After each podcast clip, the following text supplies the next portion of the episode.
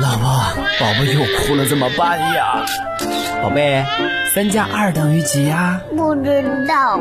比方说你有三个苹果，我又给了你两个苹果，你现在有几个苹果呢？嗯，一个，太多了我也吃不下，都给你好了。啊！妈妈，我肚子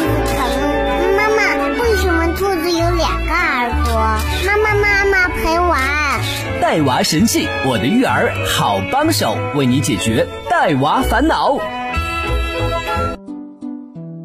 神器在手，带娃不愁。嗨，大家好，我是您的育儿好帮手樱桃。快三岁的孩子为什么喜欢自言自语？今天我们聊聊这事儿。人的语言分为外部语言和内部语言。孩子语言的发育从外部语言开始，孩子自言自语是从外部语言到内部语言的一种过渡形式。这种现象主要出现在表现在孩子做游戏或者做一些事情时，一面做一面说话，用语言来说明自己正在做的动作，或者用语言来补充自己想做却做不到的事情，又或者用语言说出自己要做的事情。还有做事情遇到困难，通过自问自答来表示自己的怀疑、惊奇和困惑。这个阶段，孩子的思维以自我为中心。其实语言也是自我中心语言，由于认知水平有限且不成熟，因此就表现出自言自语。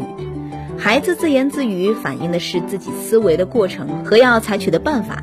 这时，孩子思想放松，畅所欲言，其语言充满了感情色彩，充分地表达自己的情绪情感，感情上得到宣泄和倾诉，有助于孩子的情绪稳定。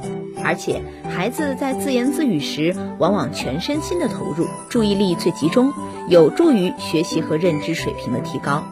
孩子通过自言自语，也锻炼了语言表达能力，也是孩子独立处理问题的一个好机会。一般来说，孩子在独处或与不熟悉的人在一起，遇到不熟悉的环境时，自言自语的情况多。当与父母以及小朋友在一起，自言自语发生的就少了。孩子在自言自语的时候，家长不要打断孩子，也不要横加干涉。通过孩子的自言自语，家长可以了解孩子的想法和不足的地方，选择适当的时机给予引导。